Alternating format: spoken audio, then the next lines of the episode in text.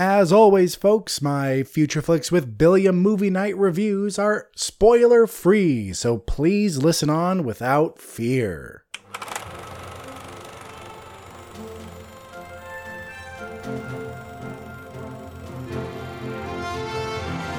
So, famed director Martin Scorsese has a new movie out, and at this point, he could basically pick anything he wants and he can do it. But he chose Silence, a movie about the persecution of Christians in feudal Japan and two priests who must stay hidden while preaching and searching for their mentor. So, how was the master director's new movie?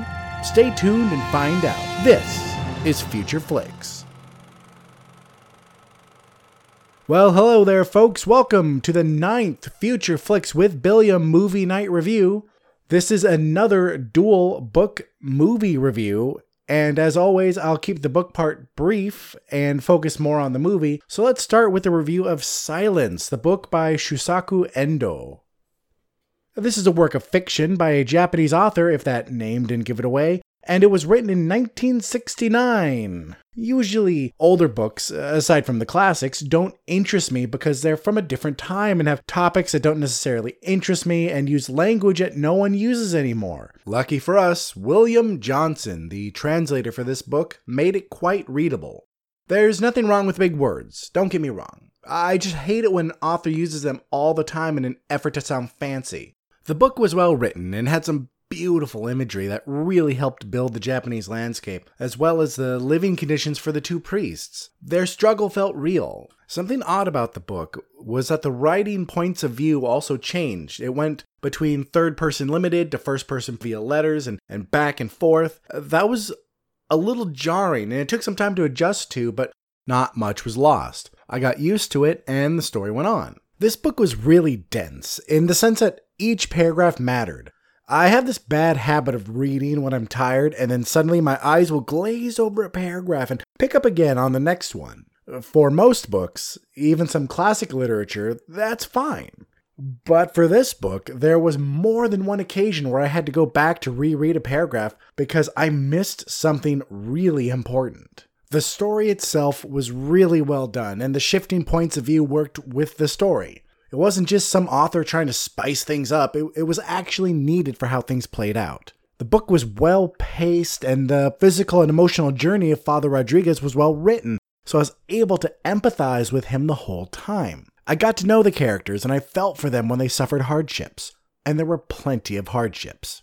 The book was short, so I read it in about four hours, but, but that's four hours of dedicated reading. If you're a slower reader, tack a couple hours onto that, but you get the idea. It's a short book, but still too long to stick into a three hour movie. But let me finish up the book part of this review. Silence was a fantastic book, well written, with a wonderful story and great characters, but it's kind of a downer, so just be ready for that.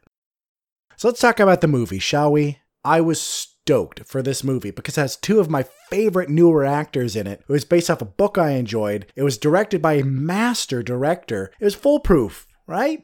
Right? Uh, not not really.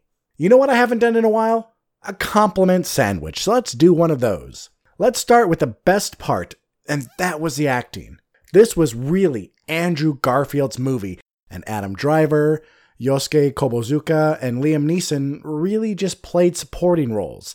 Garfield did a great job with the character of Father Rodriguez, but a quick note this character is from Spain, so that's why a white dude is playing someone with a name like that, just in case you forgot Spain existed for a second. That aside, Andrew Garfield stole the show. Well, of course, because it was his show to steal. He was able to show everything that the character in the book felt. The combination of Scorsese and Garfield was fantastic, better than the combination of Scorsese and DiCaprio. And that means a lot when I say that because I love Leonardo DiCaprio. There was a lot of subtlety in the struggle Father Rodriguez goes through, and while some of it was lost in the switch from the book to the screen, there was a lot that was still captured by Andrew Garfield. Only time will tell if he takes the same route as DiCaprio and starts to only do big award worthy movies or if he continues to bounce around and do things like like this and Amazing Spider-Man.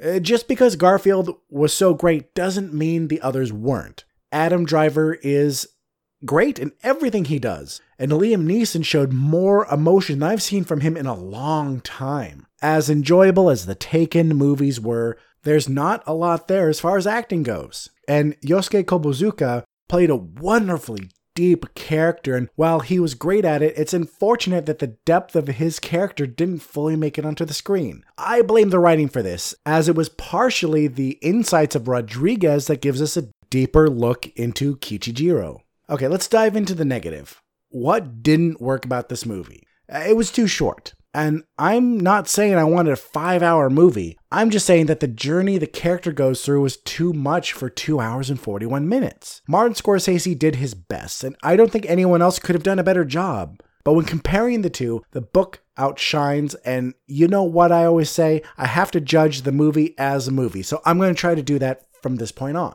So I'm going to forget the book existed, and now that it's out of my memory, I still think that not enough happened to really make me grow attached to the characters. I just didn't care that much. If I had gone into this movie with fresh eyes, I would have been left wanting.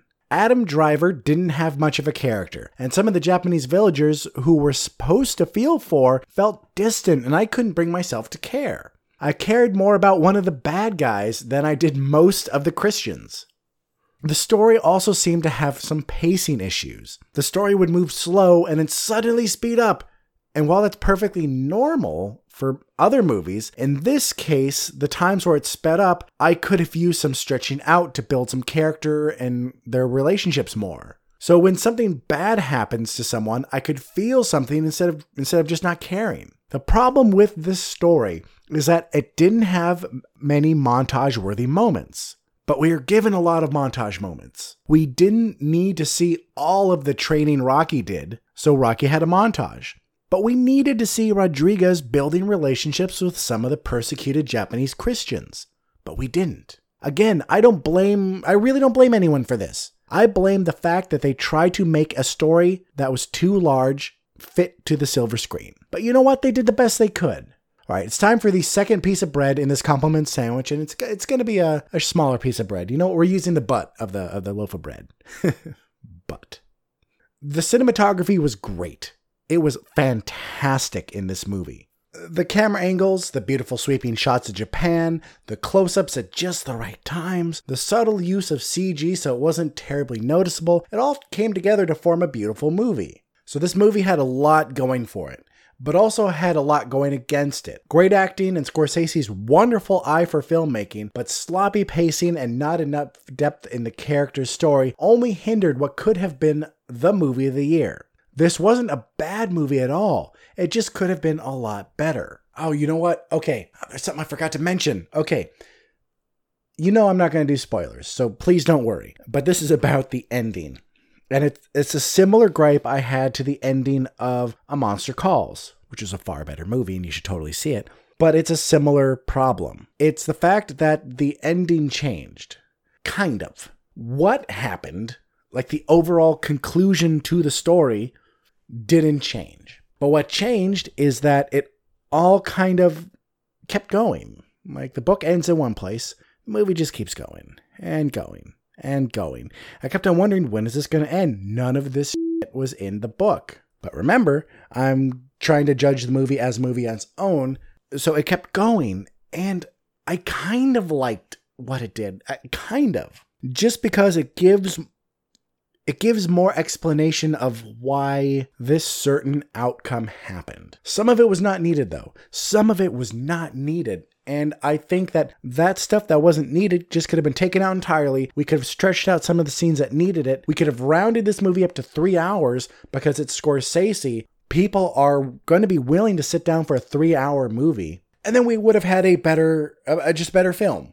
So here's what I think we should do. Here's what I think we should all do.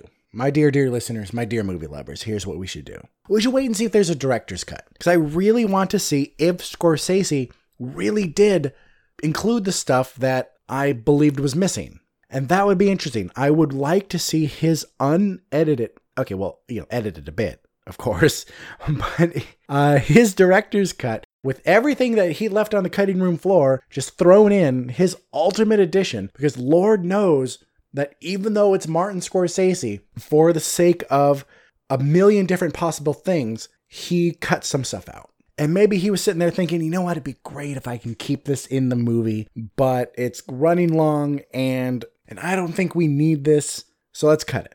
So I'm really excited to see when this comes out on DVD, Blu-ray, streaming, if there's a director's cut. And if there isn't, just try and find a way to get your hands on the Blu-ray or DVD or streaming site that has extras in it and, and find the deleted scenes and and then watch this movie. Then that's what you should do. Because I think that somewhere a better movie was made. And it unfortunately had pieces left on the cutting room floor that would have made it feel more well rounded. So let's wrap this up, and I'll say that Silence, the book by Shusaku Endo, gets an 11 out of 11. Silence, the movie by Martin Scorsese, gets a 7 out of 11. Definitely a good movie. Just could have been a lot better. Do not waste your time in theaters unless you really, really want to see this, in which case you've probably seen it already. Other than that, wait for DVD, Blu ray, streaming, and like I said, wait and see if there's some sort of director's cut, because that would be better.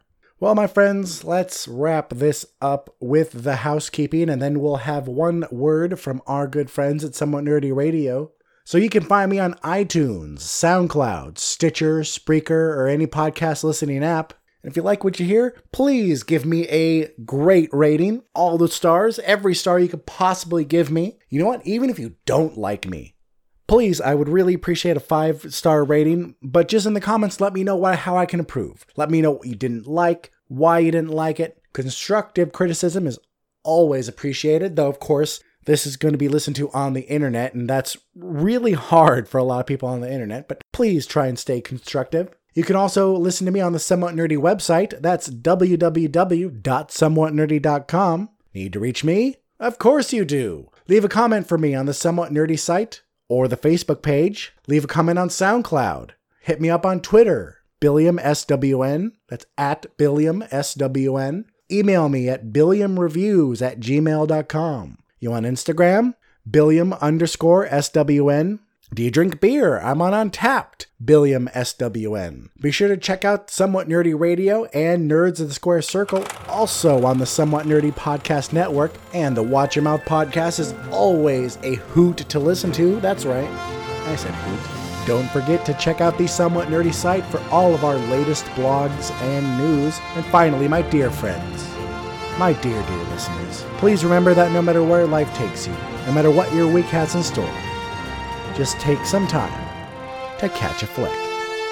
I'm Billiam from Somewhat Nerdy, signing off. I'll see you in the future.